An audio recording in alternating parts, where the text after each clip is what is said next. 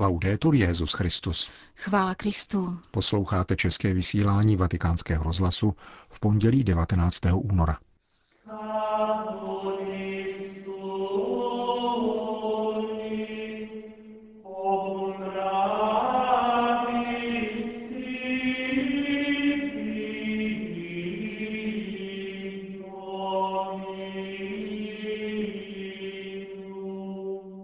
Papež František je na duchovních cvičeních. V našem pořadu se proto vrátíme k jeho setkání s kněžími římské diecéze, které se konalo minulý čtvrtek. Od mikrofonu zdraví a pěkný poslech přejí Jan Glázer a Jana Gruberová.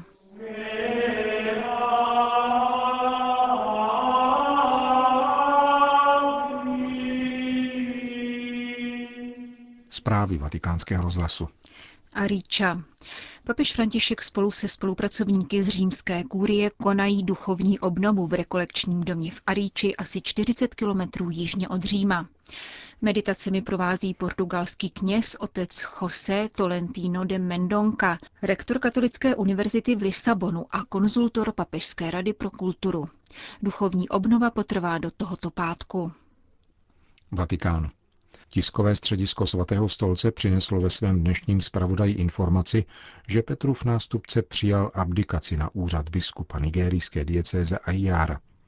Monsignor Peter Ebeke Okpaleke tak vyřešil situaci vzniklou po jeho jmenování před šesti roky, kdy prakticky veškerý klérus, mužské i ženské řehole, jeho jmenování nepřijali a bojkotovali jeho pastýřskou službu.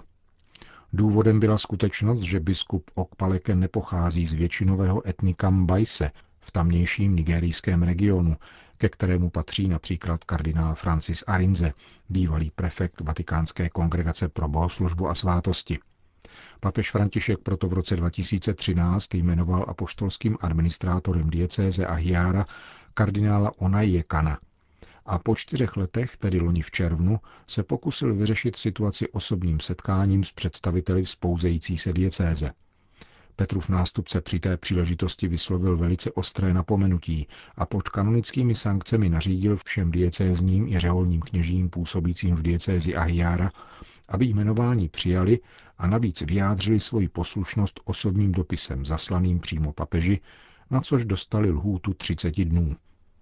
Tento krok však u většiny tamnějšího diecézního i řeholního kléru bohužel nepřinesl kýženou odpověď, takže se biskup Okpaleke rozhodl abdikovat. Papež František abdikaci přijal a jmenoval prozatímním apoštolským administrátorem biskupa sousední diecéze. Konec zpráv.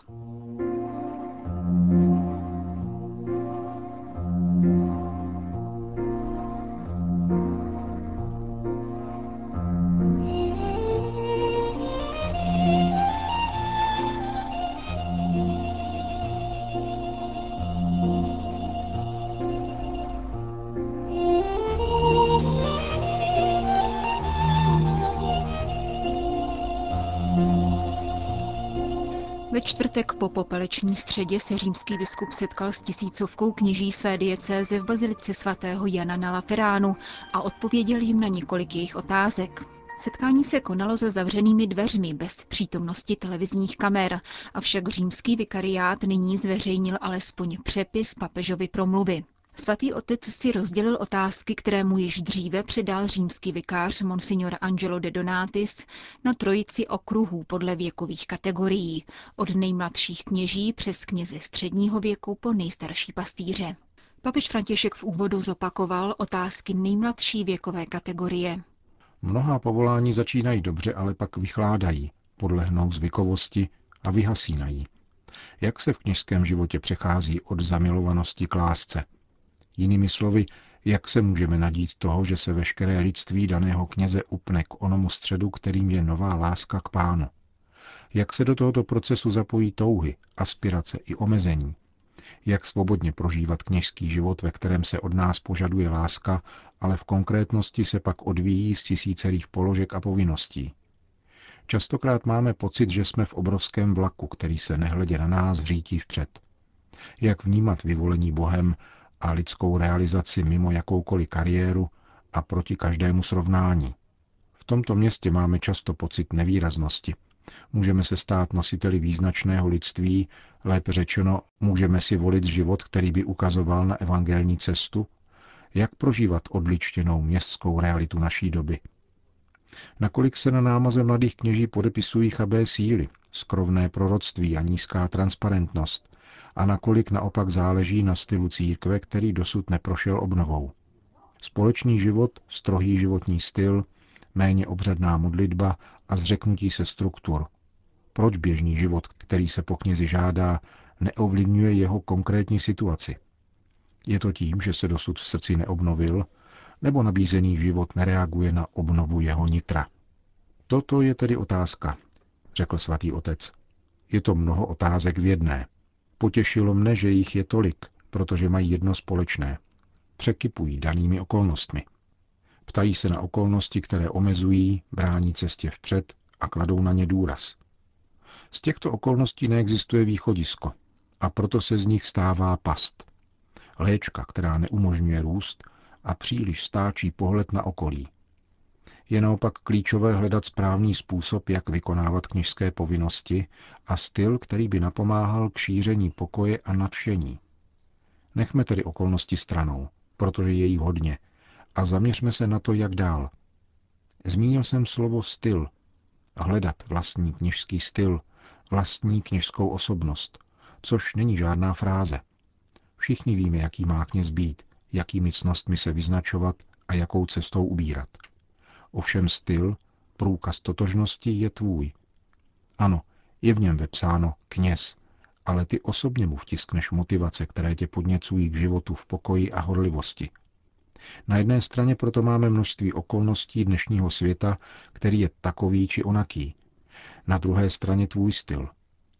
Každý z nás má vlastní kněžský styl. Ano, kněžství je tvůj způsob života, povolání, následování Ježíše Krista. Avšak tvé kněžství je jedinečné, v tom smyslu, že se nerovná druhým. V odpovědi na tyto otázky bych proto řekl, hledej svůj styl – Nezaměřuj se na okolnosti, které uzavírají východiska. Hledej svůj styl, kněžský i osobní.